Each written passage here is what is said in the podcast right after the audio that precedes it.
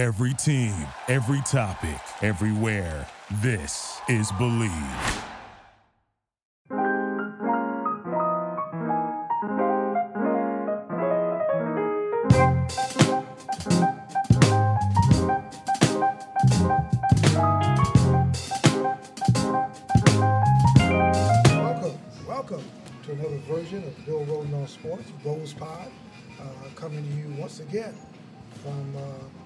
U.S. Open, uh, kind of closing closing in on the, on the finale.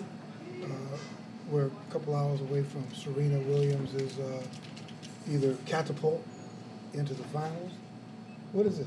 Is this finals? Quarterfinals, right? This is Semifinals. She's trying to catapult into the semifinals. No, this is No, this Oh, is the semifinal. semifinals. This is Catapult into the finals. Where have? Yeah, there's there's four remaining. Okay. Uh, yeah, well, anyway, so uh, uh, here with my, my co-host, uh, the great Jamal Murphy. Murph, again, what's happening? Good to be here once again. Uh, spending the last couple weeks at the U.S. Open. I know, it's kind of been cool. Doesn't yeah, it doesn't get any better than that. People say, well, when do you take vacation? I think my whole career has been a vacation. summer camp for tennis lovers. Yes. and then, of course, our wonderful producer, uh, the wonderful Aaron Matthewson. Aaron, what's happening? Hello. Oh, wait a minute. Yeah, yeah, yeah. Hello. And uh, this is kind of a special, uh, a special edition of Bill Rhoden on Sport. I always, because I'm a journalist, I always enjoy having journalists on the show because I think nine out of ten times we're much more interesting than the people we cover. uh, I, I mean, a lot of times. I know that'll be the last time we get a guest. but uh, but this week at the, at the Open, we have really three very unique uh, voices on Bill Rhoden Sports. And rather than me introduce them, I'm going to have uh, uh, these three august journalists introduce themselves. One's from Chicago. Uh, well, you, you, you tell them. We're going to start right to, to my immediate uh, to my immediate right. All right, Bill, uh, it's a pleasure to be here. I'm Dwight Casimere. I'm from Chicago, and I work for the Times Media. Our publication is the Times Weekly, and we cover nine southwest suburban communities in the Chicago metropolitan area. We're the fastest growing area of the city, and also our population has just grown by leaps and bounds, and uh, our minority population has actually exploded. About when I first moved there 20 years ago, there were less than 6% minorities, and now it's close to 30%. So, and our, we are also the intermodal and transportation hub of not only uh, the Chicago area, but for the entire Midwest region. So, uh, a lot of jobs, uh, a lot of commerce. They're building like crazy. And I'm really happy to be here at the U.S. Open and also to see the minority participation uh, has grown. As you and I both talked about, Bill, we've, we've been covering this event, this and other major sporting events for years. And we can really see a depth and a breadth of, of black and minority talent in the tennis industry, especially this year, that we've not ever seen before. And as we were having our little uh, lunch roundtable, not only the people that we've talked about who qualified and were playing, but also some of the younger people and the juniors. We're seeing just a plethora of young people coming in, and they are the next wave. Right. You're welcome, Dwight. Moving over uh, counterclockwise across from me. Uh, I'm Bob Green. Uh, I live in South Portland, Maine. I'm a retired journalist. I retired after 36 years with the Associated Press. And in 1980, I was named the AP Tennis Writer.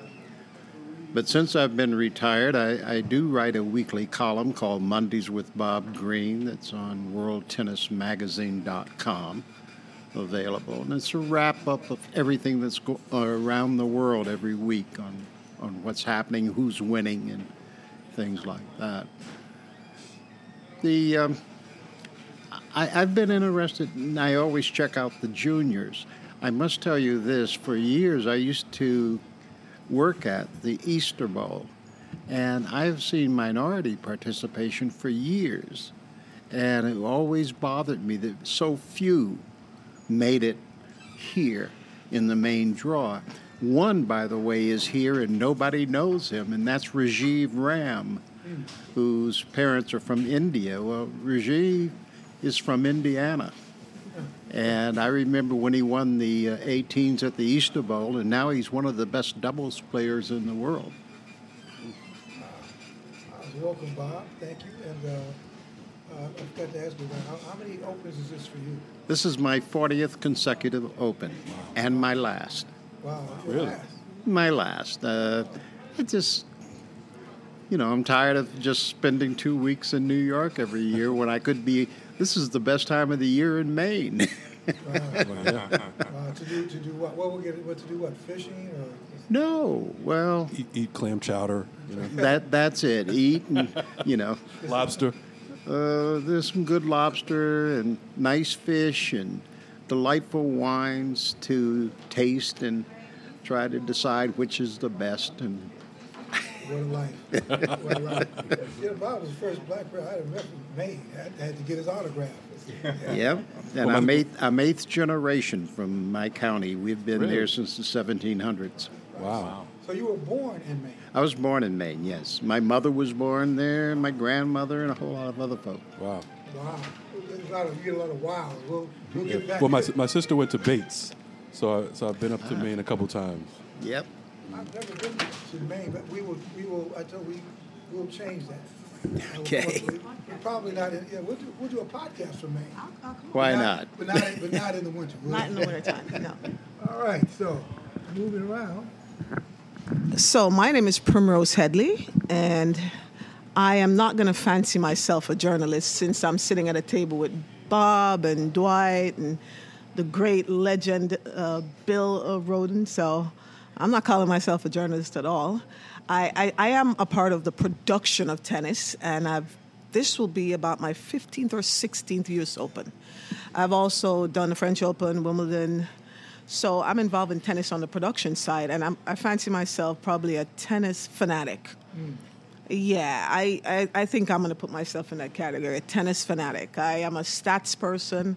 I started out in stats at CBS Sports. I was in the research department, so my job was always to find that unique piece of information that nobody knows or Right. so we could tell the audience. So that gave me the interest in tennis, and I fell in love with tennis. And we started, CBS had the US Open for many years, and I covered it. I was the research person that came out and did US Open because I worked with a bunch of guys, by the way, and they always say, "Oh, tennis is not really a sport, so let the girl go and cover the US Open." So that's how I fell in love with tennis, and I.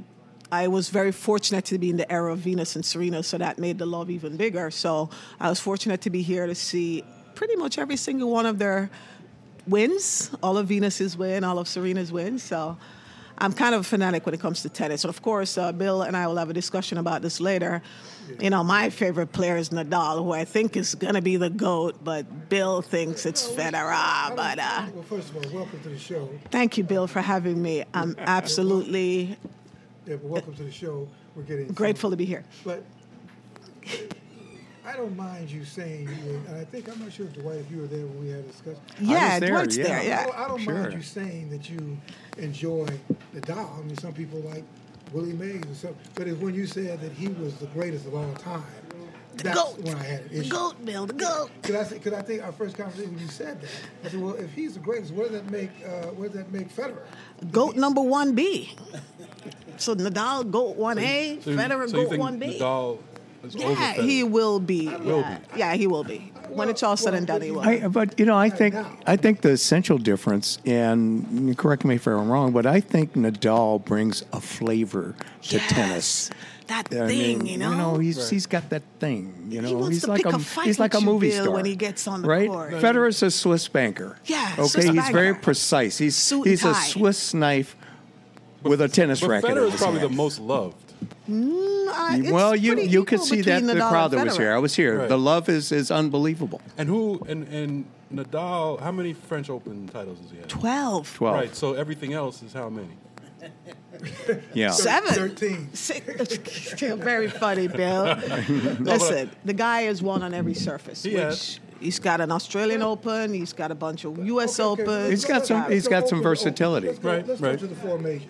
I don't know who's okay. Australia. How many? One. Nadal has How many does Federer have? five. Okay, French Open. One Federer, 12 Nadal. 12 Nadal. Okay. Uh, um, Wimbledon. Uh, six Federer, th- two Nadal. No, three Nadal. Yeah. Six. So six to U.S. Opens. Uh, five Federer, three Nadal.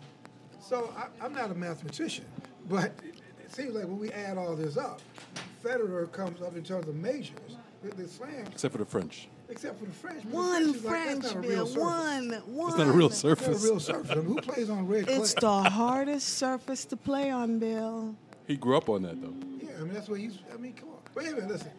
I don't want. I love them both, That- by that- the way. Let me let your audience know. I worship at the feet of Federer and Nadal. But what I about- love them both. I just love the contrasting style. Right. What about Djokovic? If he gets up, if he, you know, he he has more years to go, and he can he could his title wise he's not far behind. Well, his shoulder seems to Those be those shoulder injuries are haunting him. for Mm-hmm. Those shoulder And injuries are haunting him. last two And as you recall, some when he was talking in the interview room, he was talking about how the doctors had everything under control. Right. And then you saw what happened. Couldn't Two days later, match. he Yeah. couldn't make it through the match. That's true. Yeah. Let, me- let me ask you. Let me start with with, with Bob. Um, what's been, you know, there, there's been a lot going on. So right now, what's your your big takeaway as of today at the U.S. Open?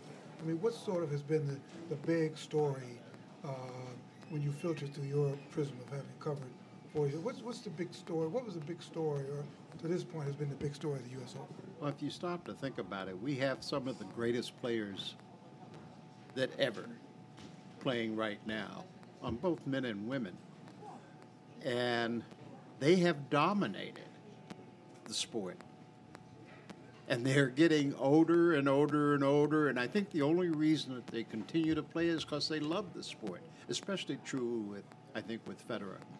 I don't don't get me wrong, I, I think he wants to win every time he steps on a court. But I don't think victories are really his motivation now. It's just that he enjoys the sport, enjoys being out there. I don't know about Djokovic, but definitely I think Serena and Venus are in that position too. They talked, remember when they first came up, they talked about by 30 they would be gone. And now they're looking at 40. Right. so, so Yeah. Uh, yeah, you know, I'm, I'm really heartened to hear you say that because my feeling the other night, um, before I came to the, the Federer match, was I really thought it was time for Federer to move aside and let someone else enjoy the fame and the fortune that he has enjoyed. No, not as long as he enjoys being there, enjoys uh, fighting all the time, um, enjoys training, enjoys the travel. He, of course, he takes his family with him everywhere they go.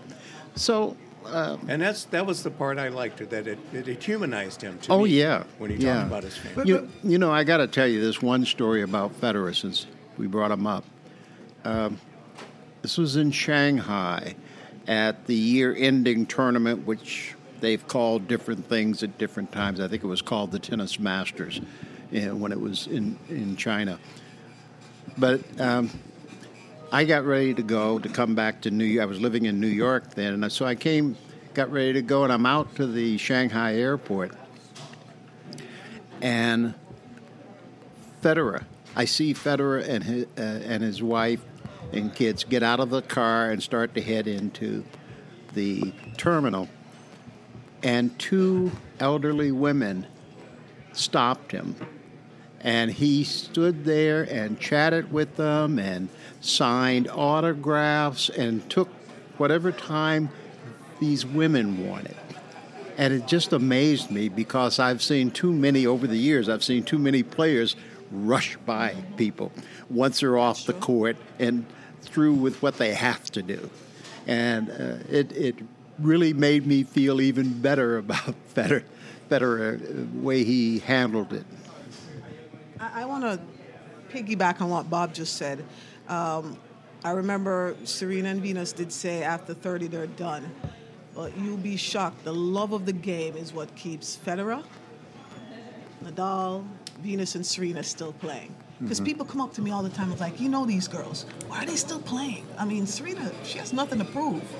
But when you talk to her, if she can still get up and practice, take her family with her to a tournament, she's got everything she needs. She's got a family, she's got a game that she loves, and she's very good at. Same thing with Federer. Federer's not quite ready to be done. You were saying maybe he should step aside. Yeah, but even though he lost, Federer still's got a beautiful game. Federer can still play. Let's, you know. Same I- thing with Venus. She can still play. And I want to bring, I mean, there's something, and I, I'm glad you mentioned it, Dwight. Uh, I, I don't want to say who said it. Dwight said Federer should retire. Yeah, let's just clarify. Dwight says. Dwight Casimere said it too.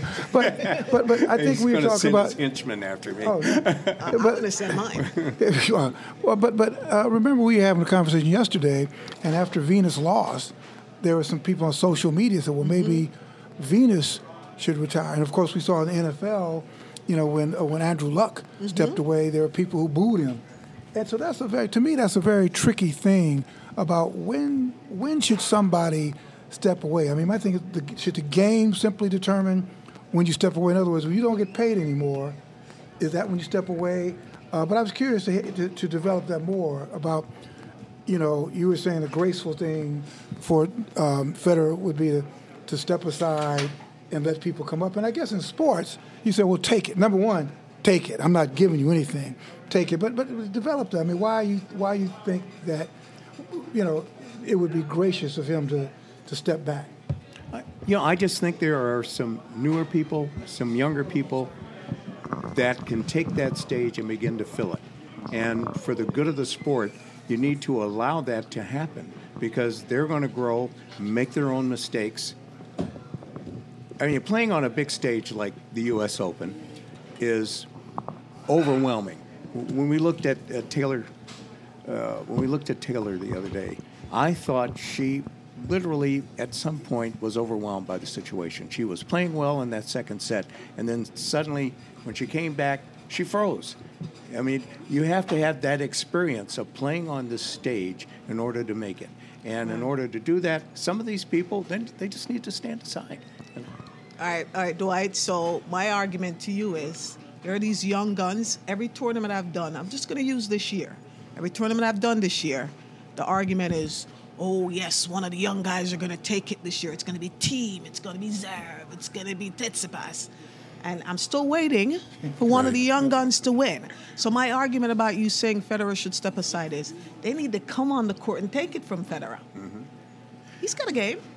Right, and it's, and it's not like it's not like you know Federer's getting to quarterfinals and semifinals and Yeah. finals, so it's not like I mean what he because he's not winning championships. I mean he's still one of the top players in the world, and then the same thing with Venus. That's what we talked about. I mean she still wins. She's still capable of winning any match, really, and uh, it's not like she's getting bounced out in the first round Well, well, or where do anything you like think that. Venus is today? I, I saw some things. She's sitting courtside watching her sister and supporting Yeah, her but- sister. and but if I her saw sister some- needs I a good saw hit, some she things gives in it that to her. last match, match that I found found troubling. I saw her grimacing. Right. I, th- I thought she was in a lot of pain. She's still I, I, 30 she's it 38. was, yeah, and it, it was painful to watch, frankly. Well, not really, because if you stop to think, she is one of these people, like I said, that enjoys being here. And Andrew Luck said that he was tired of hurting while playing. He plays a team sport. I can understand people being kind of forced out of team sports if they're not if they're not up to par. Yeah, losing a step. But this is an individual sport, and And, and, tennis. the, and the team will make that decision. that's Yeah. right. Yeah, And they'll make it for you. They're Right, wait. right. You don't have to wait for you. tennis has a ranking system that eventually you can't play the U.S. Open Correct. because your rank is so low. And Venus is not there yet. And just remember, when you watch a Venus match, she gets the most adoration and praise that you will ever imagine. And her matches are full. So she's still a draw. Right. First or second round, she's still a draw. Our, our quintet has expanded to a septet. Uh, I want to I want to introduce uh, my former colleague at the New York Times, uh, the great George Vecsey, uh, star of stage and screen. Uh, I think that uh, George just celebrated a big birthday. He can tell you whether or not he wants to tell you the number, but George has covered a lot of uh, a lot of tennis, a lot of folks. So, so George, hello, welcome to the show. But I also want you to weigh in on this whole thing of who should retire and when. Well, I appreciate the argument that the sport will tell you when to retire. Anybody's got a right to walk away. I mean, think about the people who walked away when they're younger. Football's a different beast. I mean, uh, I, I covered guys. This is this is going to be uh, a little gross, but I've covered guys that shot themselves in the chest. Dave Duerson, for example, a great guy because he knew what was happening to his brain. He wanted to preserve it for, you know, that's what football does. And Andrew Luck had read the tea leaves and said, before that really happens to me, and maybe it's happening already, he, he only he knows. I give him the right to walk away in the middle of a game and say, I don't want to play this anymore. He, he, owe, he owes nothing. He could give some of the money back if he want to. I mean, that's another story. But I don't think I don't think football players owe anything to the game or the team because the, the game was taking their brains. What, what, what about Venus? Uh, I mean, what, you know, the tennis player. I mean, should, should, should the tennis player voluntarily walk away? Voluntarily, if they if voluntarily, sure. But to, to take the pressure, why why are you out here beating nice young girls in the in the quarterfinals or something when when they, when you could be giving them a chance? No, I say I if you like it, if you like the life, I wonder about both of them. I wonder about Venus and I wonder about Serena. What's in it for them? But what's in it for them is what they've been doing since they were little girls, and and they love the game. They're gated to it. Uh, the, you know, the, how can I say this? The New York Times had to had to tell me, would you would you like a buyout? And uh, you know, they did, they didn't use the number game or anything, but the point was, you know, sometimes they give you subtle hints like, how would you like a buyout? And remember, for Venus, we're talking about an ambassador of this sport that she fought for equal prize money. I think she has the right to stay as long as she likes. She supports the younger kids coming up. When you watch a Venus match, there's no seat in the house. I try to get in as like a media section. There's no seats because everybody still wants to see her play. And there are days where she's good, and yeah, there are going to be days when she's back and she's 38. Just like Federer, the great Federer. Days when he's great, but there are going to be days when the body just creaks a little bit because he's not young anymore. And how many love to watch him. And, and how many, you know, if you if you listen to a lot of the young kids, I mean, how many times has, have, have kids referenced Venus and Serena They're as why they're here? So it's almost like you keep them around just because they've been a, it's not just- they, they've been a match. It's not just black and minority kids. I mean, Yeah, yeah, I've talked not. to some of the people out The here. Canadian that's They're- playing in the semis. Right. Serena is her hero. Yeah. And Andrescu, she's like, yo, Serena, you're my hero. But, Right. That's why but I'm again, playing. it's Right. nothing to do with heroes. It has to do with whether they want to play. And to be honest about it, you're looking at Serena, who's been in the finals of the last two or three uh, Right. Grand Slam tournaments, hasn't won. But uh, 126 others would like to have been in her spot. That's correct. she's uh, she's on final Sunday and Saturday every day, every tournament. Yeah, and I and I don't even think think, think this conversation applies to Serena. Because, because you know she's been She's the still the most she's She's been the the most boss lady. consistent woman on in Grand Slams even this year even though she hasn't won one she's been in the final what, Right. what three times or Two well or two three. probably two because there's only been three to this date so I don't even think Serena's in this conversation but also you know someone touched on it before this is what they do. You know, their whole life. Like you know, even before you know us as professionals and whatever whatever we do, they were doing it at you know from age what seven, you know five six. So this is all in a, in in a greater sense all they know. So it's even harder uh, for them to hang it up. I would Yeah, assume. can imagine what I think we talked about this yesterday. I mean, the whole idea. Of, I mean, George, you talk, you know, you talked about, you know, the writer and the buyout. Well, you know, I mean, as long as we could kind of put sentences together, you know, a musician can play, or, or writers can write, or painters can paint.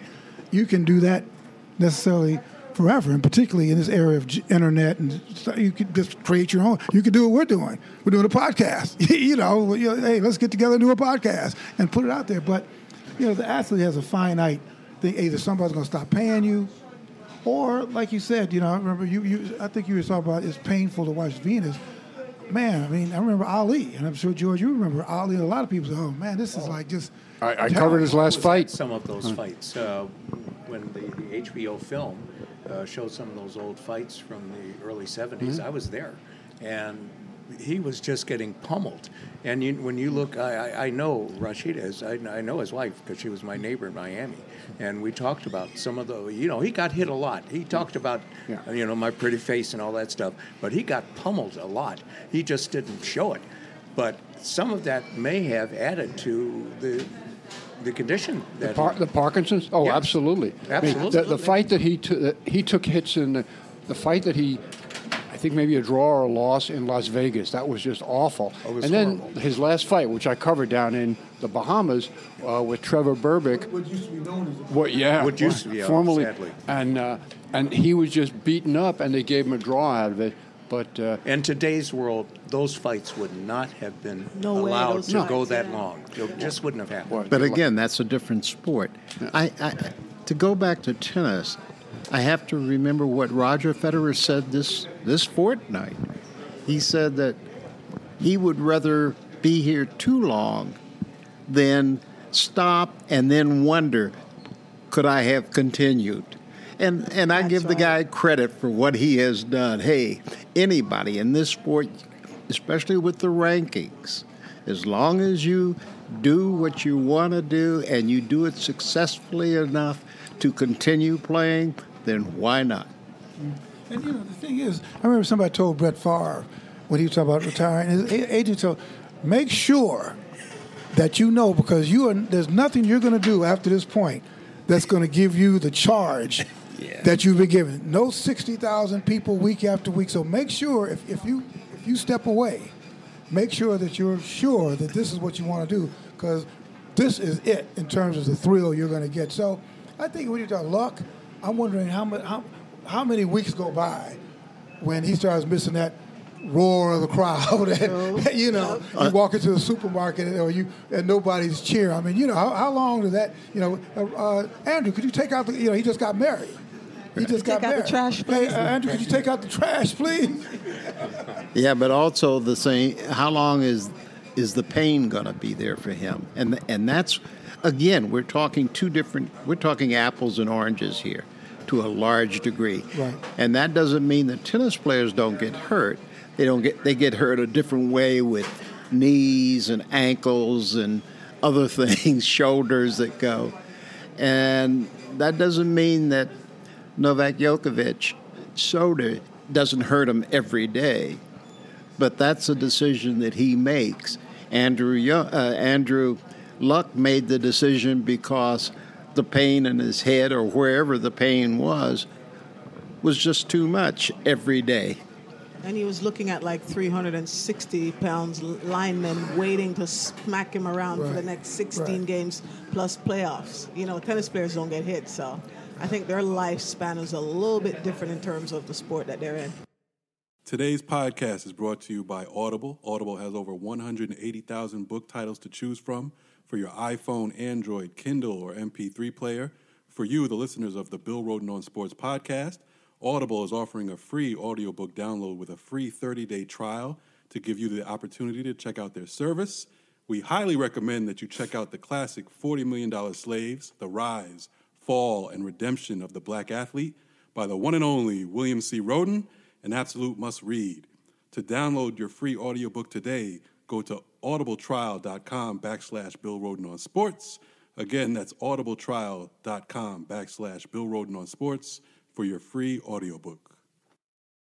Let's. Uh, I just want to switch. Now we've, we've we've talked about people being asked to retire.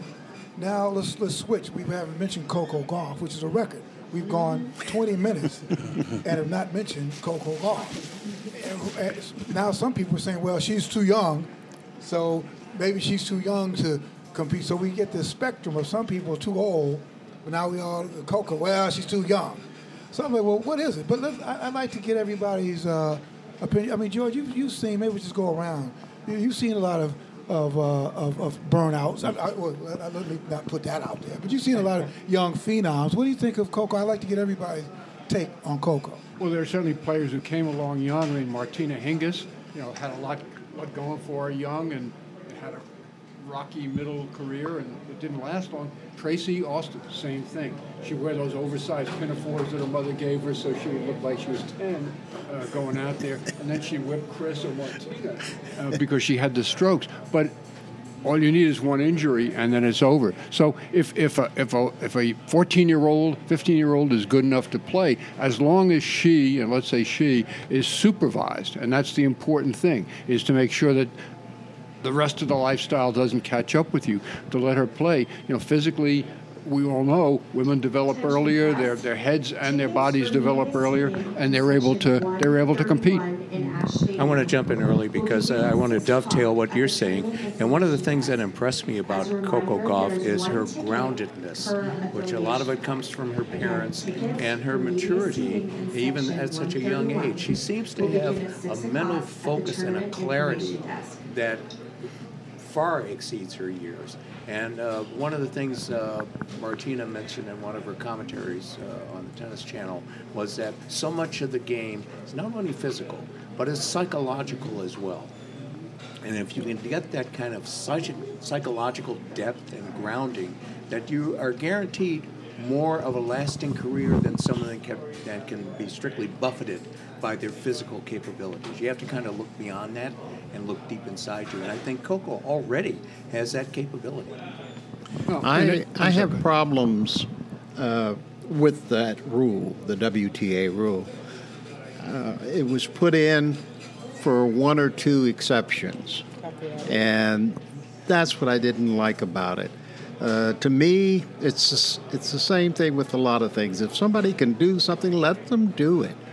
Uh, we don't, you know, it's strange. We talk about the exceptions. We don't talk about Steffi Graf, who turned pro when she was 13. We don't talk about um, Arantxa Sanchez Vicario, who was 13, 14 when she turned pro and was traveling the world. We don't talk about we don't talk about the ones that started young and made it. We only talk about the one or two who had problems, and they would have had problems whether they were playing tennis or not. Yeah, um, I was thinking of Capriati, and uh, the main reason for that rule was kind of because of her and Hingis. You know, they started quite young, but something Dwight talked about was your family structure and the team around you. I'm quite confident in Coco and the team around her. She's got an amazing team around her, and she is wise beyond her years. I spoke to her at Wimbledon. I've spoken to her here, and I think the rule helps. But guess what? Like uh, Bob says, most of those players that had problems when they're young, even if there was no WTA rule, they probably would have still had those problems because you've got to have that foundation around you. And Coco definitely has it. She's got the talent. She's going to grow into her body. She's going to mature. Her game's going to get bigger. She reminds me of a young Venus. She's the forehand looks the same. The serve looks the same. She struts around the court just like Venus did when she was younger. I'm glad you brought that Yeah. up because there was um, a shot of Coco and Venus coming out, and uh, Coco hugged her father. And I thought they were doing a split screen of Venus today and Venus yesterday. I thought it was a Amazing. screen. Yes. Yeah. So I'm quite confident because the, if you watch Coco's path to where she is now, it's very similar to Richard and his kids, and they, the family talks about it, and they've surrounded themselves. You know, Patrick, Serena's coach. Their camp is a part of her camp. I think she's going to be fine. She could have done without the rules because she's got the foundation around her. And let me tell you, she, Venus and Serena are heroes. She wants to be like them. She wants to win like them, and she's got the game. I'm, I'm good with, with Coco. I'm good with Taylor Townsend. I was so happy for her. Talk about a story. I covered her as a junior. Well, you know, I, she's- I she's covered Chicago, her. and, you let me tell you, I love her. her game. Yeah. Serve and volley. That's why she beats these kids because they're not used to playing serve and volley. And I blame their coaches. They need to go find somebody to practice with them serve and volley because Halep didn't know what to do because she never practiced anybody with serve and volley. I love her game. I wish most of the kids would play like her. So the the future is good with these young players, and I'm liking what I'm seeing. I think the future of women's tennis, I'm not so sure about the men's just yet, is in good hands. Let's let's let's, uh, let's talk about the men. I mean, that's always been the thing. I mean, it seems, for the sake of argument, there's a very rich pool of talent of women, American women in particular. Yeah. What's the deal with the men? I mean, what's the deal with the men? Is it they're, they're, they're, I'm sure everybody's got a take on that, but in fact, we were talking to um, Chris Whitmer yesterday. He said, "Well, I'd like to say that there's a cycle, but he said I'm not so sure this is a cycle. I think this may be where it is. What's what's the deal with the men, particularly black men? really quick uh, before Dwight jumps in here. American men's tennis has been on a downward spiral since Roddick. I mean, you realize we talked about it. Roddick's our last Grand Slam U.S. men's champion and We have nothing. Women's game, I'm quite confident in good hands, but on the men's side, I got to do some research on this. but I'm not seeing anything that I'm saying, oh, yeah, this is the one. I'm not seeing it. Sorry, Dwight. Go ahead. Okay. Well, I'm going to open a can of worms. Nobody seems to want to address the 800 pound gorilla in the room. We do not sponsor our amateur slash solo athletes the way they do in other countries. The French does it. Wimbledon, LTA does it. Thank you. Australian tennis does it like nobody's business. And Amer- USTA, uh, they need. I don't. They need to listen to this podcast. They need to do a better job because the French kids, they have no concern. Right. English players, LTA, they have no concern. Australia, forget it. They have no concern. But we don't do it in this country. Well, ex- explain that. When you say that we don't sponsor, we don't sponsor the players the way they do it this. the culture, the government, everybody in these countries that she mentioned steps in and nurtures and supports these families and these players. We don't have that kind of structure here. When we talked about the, you know, I, I covered the uh, the Olympics. I went to the training camps there. That was the biggest complaint. They're always begging for money. I mean, it's it, you know, it's pathetic how we treat our young athletes. Now, you know, we're all over them when they get big and make the endorsements and all that stuff. But when they're developing, we, they get short shrift. Well, well, what about the athletes uh, being, you know, coveted by other sports, or you know, they're looking at basketball or football. Uh, that you know, male athletes have so many other options compared to female athletes in this country. And you've hit it on the. Well, you know, that's it's a blessing and a curse, because yeah, if you're six foot eight and beyond, you have a career in basketball.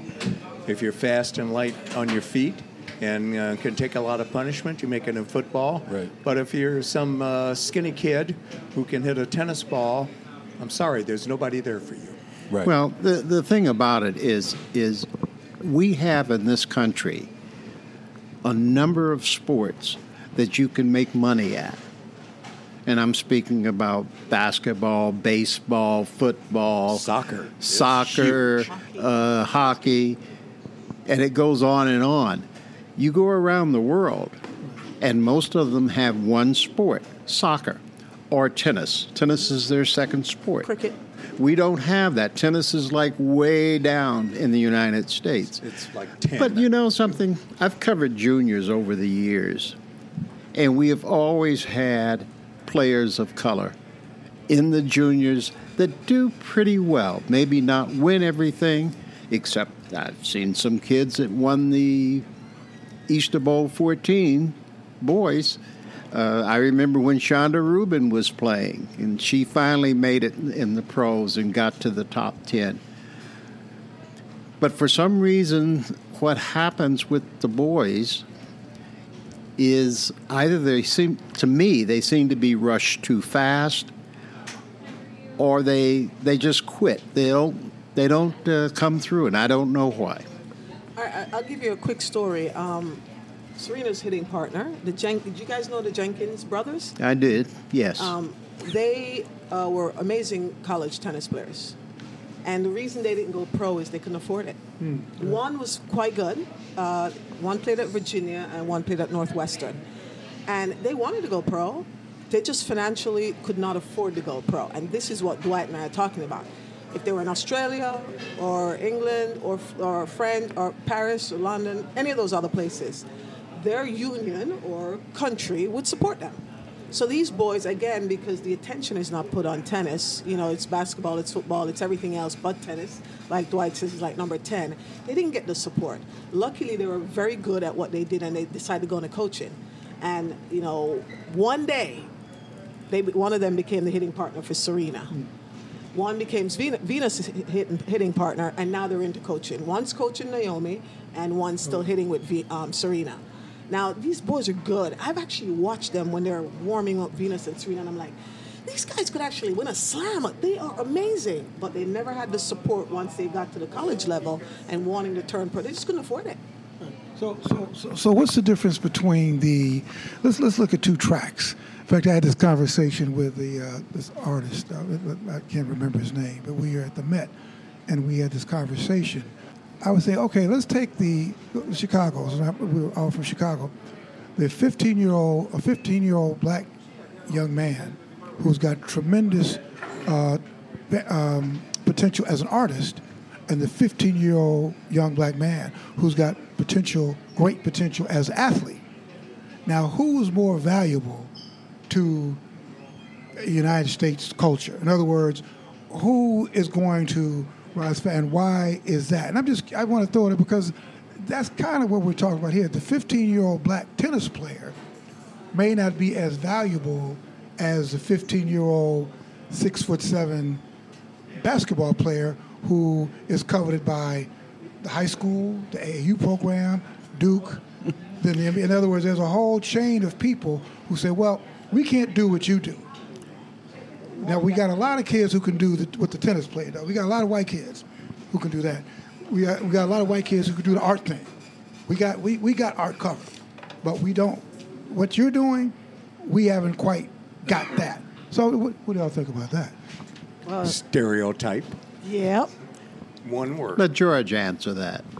Well, it's one of the reasons why I don't beat up Major League Baseball for not having more African American players because athletes are going to so many other sports. They have opportunities to play, and they're from some some. It's the same thing. I look at it's a big country, and it's very hard to get athletes into a system where you need to be taught the sport and brought along.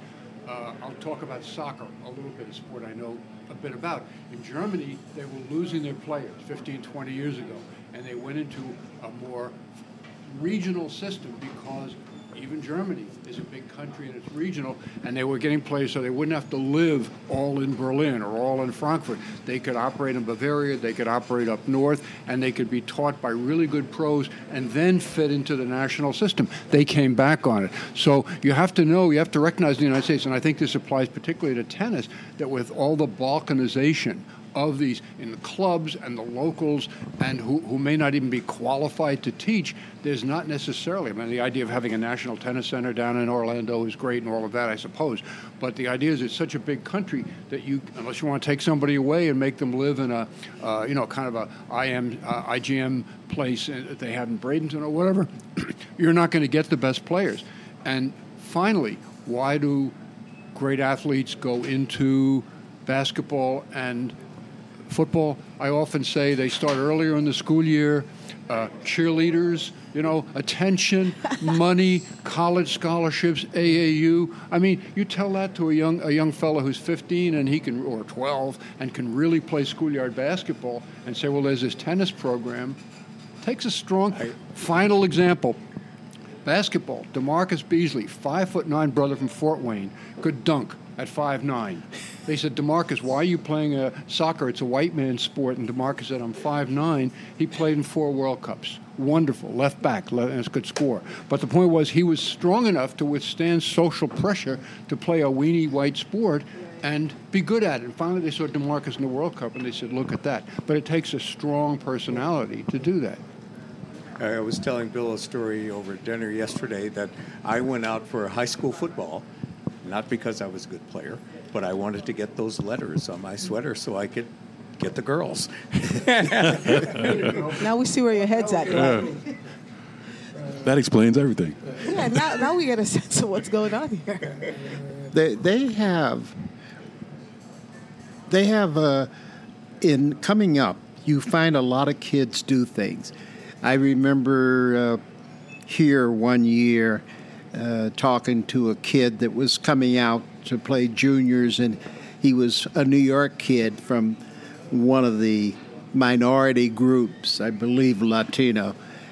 And I believe that I remember him talking about he almost had to sneak his rackets out past out of his neighborhood Right. because That is true. because other kids would make fun of him, and he he didn't make it, but at least he tried. And, and when you start looking at the players, even the McEnroes uh, that come out of New York City, and there used to be some, quite a few came out of here. Mary Carrillo is another one. And you, you look at these people, and they were already in a system as youngsters, That's right. or they were in a community that recognized tennis. Uh, coming out of where the where probably might have the best athletes out of New York City. You're in areas where basketball, football, not even soccer usually. I mean, these are the those are the sports. You don't have even play baseball anymore in New York. But it, it also goes to, to role models. Uh, the the women's sport, you, we see what Serena and Venus have done for the sport. So people see that it becomes cool. Uh, so you know, if one guy were to break out in men's tennis to, to the level where he's a superstar, it could change a lot because all of a sudden it becomes cool and that peer Very pressure much so. is a different story. Let, let me ask you, uh, I, I, I want to reintroduce everybody. Uh, um, we've got uh, Primrose Headley, Dwight Casimere, Bob Green, uh, George Vecsey, uh, and of course Jamal and Aaron, myself. Um, before we kind of wrap this up, um, I, I want to get back to what I asked about the artist and the athlete. The young black artist who's 15 years old with a lot of talent, and the young black athlete who's 15 years Who has more value to mainstream slash white society? And how does that value, how will that value escalate their path through the system? Is that apples and oranges, or, or is there something, is there a cultural uh, imperative there that leans toward black muscle and not necessarily black artistic potential or acumen? I I would think uh, the athlete, because uh, right away agents think, "Oh, I can make money on this person. This person can get me somewhere." So I'm, and the families as well, thinking, "Yeah, my kid can get us out of this situation." So I'm leaning towards the athlete, and I don't think it's apples to orange. I think it's a great, great similarity that you brought up.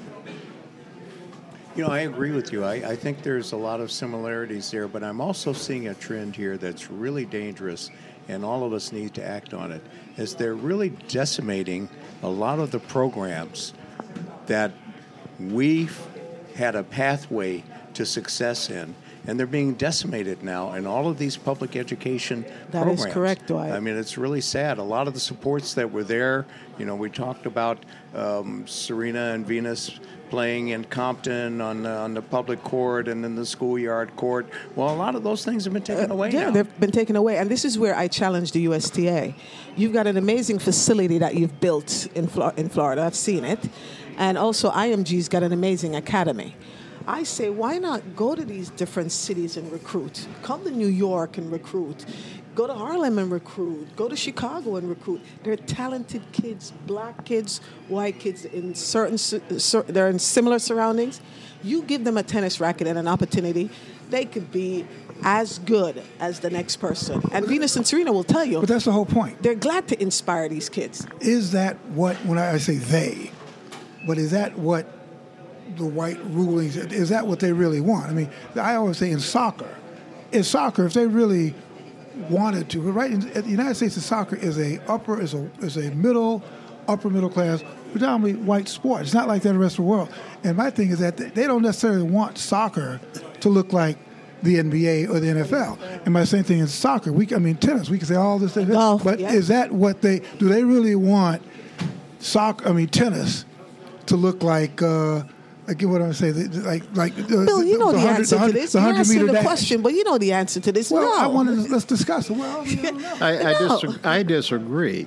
I think that they don't mind. But he's from Maine. Yeah, He's I'm from Maine. Come on. I, I, but at the same time, I don't think that they have problems with a Serena Williams winning everything, or a Venus, or an Arthur Ashe, or an, uh, an Althea Gibson. Thank God that they finally this year Gave her her acknowledged it. just due. Yes. But the thing is, is you've got to be a winner. You can't be in third or fourth place, and that's the problem because you usually, do, for the most part, you don't get champions uh, unless you have a lot of people uh, running from tenth to twentieth in in the, the whole bit. So that's the hard thing. By the way, I want to get back to the apples and oranges. you forget one thing money. A good artist, regardless of color, can sell things. and make money. I don't care their age. With an athlete, thanks to the NCAA, uh, you you're not allowed to be paid anything. Um, one of the beautiful things about the rest of the world, I, I, will say, is they go on age. You're 18, you're considered, uh, uh, well, around the world, 18, they, they play up to 18s, in some cases 21. And they're allowed to play those regardless of how much money they make. In America, if you take up a, doll, a dollar, you're, an, you're a pro and you're not allowed to participate, not allowed to play in the smaller groups. And that, to me, is a bad thing because I think that's where you lose a lot of people. You talk about these great black athletes coming out of the various inner cities and other places, and they have to starve until they come out of college the, for the most part. And so that's, and, and with tennis, until you get to the place where you're actually making money to, to pay all of your bills, it's hard. And so I can understand why uh, a lot of blacks don't make it, even even if they're good in this sport. So let, us let's, end on that. We're not going to solve this problem, that problem, but I just want to throw it out there. But Serena's playing later on. This podcast, I mean, I think Jamal Murphy will get this up probably after the match, but soon, right? But let's let's go around. Will is, will Serena be playing uh, in the finals? Do you think Serena Williams will be playing uh, in the finals? Let's start with Dwight and go around the horn and let's make some predictions.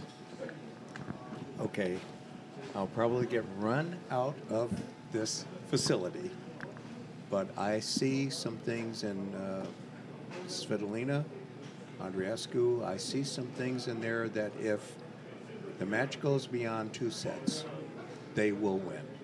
One of them will win. Okay. That's I'm good. gonna I'm gonna pick Serena. Uh, why not? I mean, she's 123, so why not? And this is her favorite surface in front of her. I think her favorite fans. Um, preaching to the choir here. You know, I'm picking Serena. But since I'm actually, this is my job, I will break it down really quickly before I uh, let Jamal and our esteemed colleague there jump in. I like Svitolina's game. We, Dwight and I talked a little bit about this, but we describe Serena's game as she takes the racket out of your hands, meaning it's all up to Serena. If Serena comes out in her serve, which first and second is good, that's the good thing Serena's got going for her. Second serve is better than most people, even on the men's side. Her second serve is better than most people's first serve. So if Serena serves the way she did in the last two rounds, move around the way she did in the last two rounds, and the ankles are fine because she's got a little ankle issue, Serena will win. It it's always up to Serena. I hate doing this to the other women in, in on the WTA, but Serena usually beats Serena because Serena will take the racket out of your hands, and if she does the one-two serve return, the match is pretty much Serena's to win. So I like Svitolina's game. She's solid. She's a backboard. She's going to be hitting. She's going to try to get everything back. But I'm going to tell Serena if I can get a minute with her, don't be getting in no running match with uh, Svitolina. You need a one-two, boom, because Svitolina wants the rallies to keep going. So she's got a shot. She's got a 65, 35% shot if she gets Serena in a long rally, anything four and above. And my cl- colleague over here is nodding his head. So who, who you who, who you picking? I mean, that's all So I I've got I got Serena and I got Bencic because I like the experience of Bencic. I think that could be a tough three setter there, but I think the teenager will finally just like come down to earth because she's kind of feisty and her gets into her own head. So I like Bencic beating the Canadian. Uh, Bianca, and of course, I like Serena against Svitolina. If she does my one, two, and doesn't get into a rally with Svitolina, Yeah, I mean that's tough tough to disagree with. I, I mean Serena's had such a good tournament so far. She has she hasn't really been tested. Uh, McNally might have tested her a little bit, went three sets. Um, but I'm still I still I'm still for some reason leaning to the field. Um, you know, I could see her losing tonight. I could see Bencic. I mean, the way Bencic played has played since she played Osaka has been almost flawless. So I'm, I'm worried about those two. Serena has, we've seen this year, we, we talked about it. She's gotten to the finals and then not played at the, that same level uh, when it got when it got to the finals. I don't know if it's you know pressure to win the 20 what is it 23rd 20, 24th. Um, so I'm a, I'm rooting for Serena, but I'm kind of leaning towards the field. All I know is what I read in the papers, as somebody once said, because I haven't been around a lot this year. But Chris Clarey has a piece today after the match last night about Svitolina, saying that she has the kind of game that can throw Serena off her, off her. Uh, off her own game, that she has a kind of move you around, uh, come in, dink it, whatever it is, and uh, I think Chris was, without making a prediction, he set me up to answer the question. He says, I know Bill is going to say, get to it. uh, why, why, not? I'll, I'll say that uh, Serena will, will turn 38 to, oh, she's already 38. Yeah. Well, I want to I want to bring up something. Again, I'm being un- uncomfortable here, making everyone uncomfortable. But think about the, the Djokovic shoulder thing. We saw Serena do that rollover on her ankle and we saw her. She played 44 minutes. I know, but then we we saw the back spasm problem. Okay. What happens when you get these injuries? I know because I've, I've gone through it as as an athlete.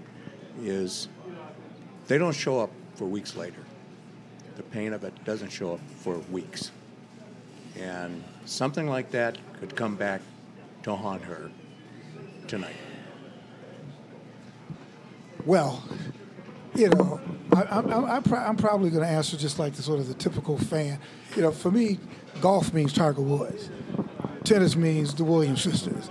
And I know Svitolina, blah, blah, blah, right, but, you know, where are the Williams sisters? I mean, you know, you know so I, I would like, I would like Serena to win, but again, this kind of gets back to the very beginning of the conversation about retirement. That's the great thing about this industry. Nobody, you either do it or you don't. They like not your daddy or your mama's money or something like that. You either do it. So as much as I like Serena to win, she's either going to do it. It's like Coco Gauff. We all love the Coco Gauff story, you know. But she, uh, what's it? Uh, Naomi. But she just she said it's enough. Enough of it. You know, I mean, I'll hug you afterwards, but right now, your ass is mine. You know, you know. So, um, by the way, anybody? I thought that was for me. That may have been the highlight so far of this entire tournament. Definitely. What what, what Definitely. she did to the sportsmanship to me was just made this tournament. Really quick, That right. that was the hug Of that the century. sounded around, Around the world. right? That's the reason I said I thought the women's game was in good hands. It was that moment. I was like, these girls are mature. They know how to handle themselves on and off the court. And they're both young. I mean, we're talking 21 and 15. And I said, you know what? I feel good when Venus and Serena walks away because these kids are young. That the future of women's tennis. So that's what I thought about that hug and that moment after that match. That the women's game is in good hands. I just the country needed that. I mean, just at that moment, we just needed Yeah, we needed that. we needed that. And I'm sure to those, yeah, we just needed love, love, love, and sportsmanship. I'm sure maybe it, you know, the White House may have shuddered at that. No, that's not what we need. We don't need love. We need we need division. You know, that was one of the things I said last year when I walked out of this facility. I said, you know, if our politicians could see what's happening here at this tennis center, to see the plethora of cultures and people, the families coming out to watch this game, and the participation and the love of the game and the love of each other. I mean, I have you will go nowhere else in New York City and see the variety of people all together in a common activity. Well, can I can I veer over into the political for a minute?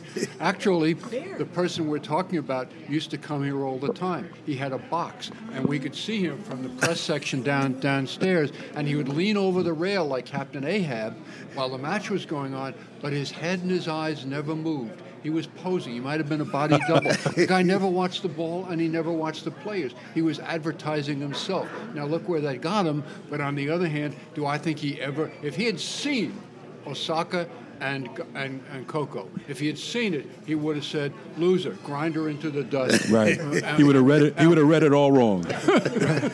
Right. He would have taken that message and sent it somewhere else. But nothing personal. Hey, uh, I'd like to thank uh, you guys were great. Uh, uh, Primrose Headley, great, great name, Primrose. Thank you, sir. it's a Primrose very English name. Oh, if you're in yeah. England, they have Primrose Lane, they have Primrose Circle, so it's a very English name. Thank Very. you, thank you, Bill, for having me. You know, I've been a big fan for many years, so thank you so much. Well, what we're going to do is just a segment on that. no, just kidding. Uh, Dwight Casimere, my homeboy from Chicago, thank you very much. Pleasure Uh, to be here, Bill, and yeah. be with you. Uh, this is great. The, the great Bob. you brought back some great memories from the old days on the south side of Chicago. Oh man, we told some war stories there. Boy. That- that's going to be another. That- that's another That's show, another another show. war stories from Chicago. uh, of course, the great Bob Green. It's been wonderful over the years, Bob. Uh, just talking to you, and you know, you just sort of being there like a rock, just steady. You know, so it's been great.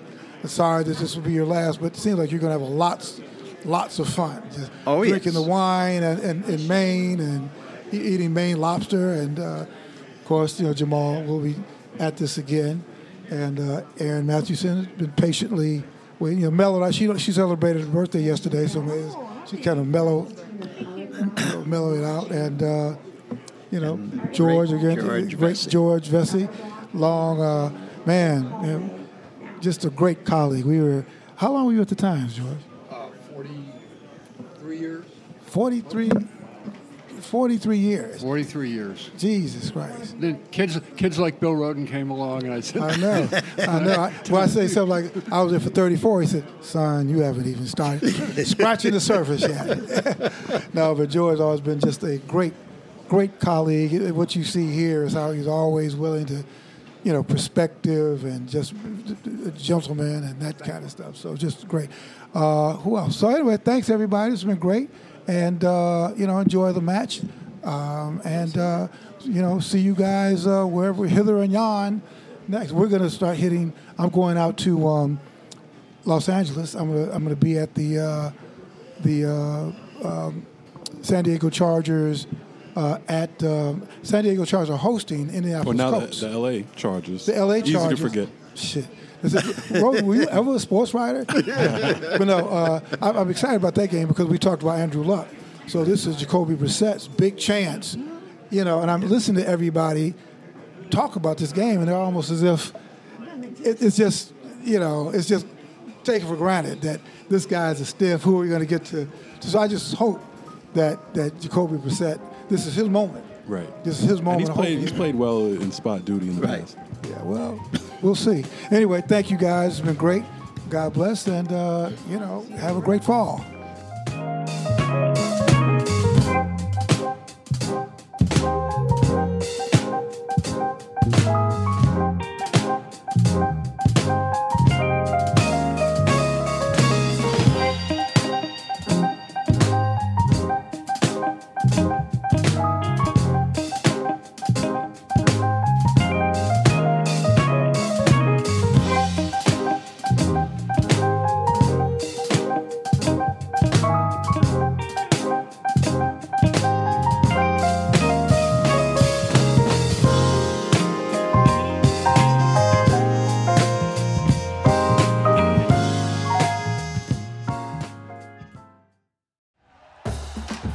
Listening to Bleav. You can show support to your host by subscribing to the show and giving us a five star rating on your preferred platform. Check us out at Bleav.com and search for B L E A V on YouTube.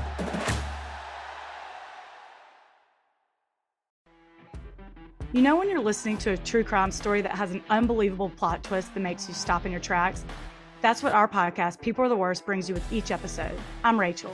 And I'm Rebecca. We're identical twins who love true crime cases that make you say, didn't see that coming, and we hate the people responsible for them. Listen to People Are the Worst now on Apple, Spotify, or wherever you get your podcasts.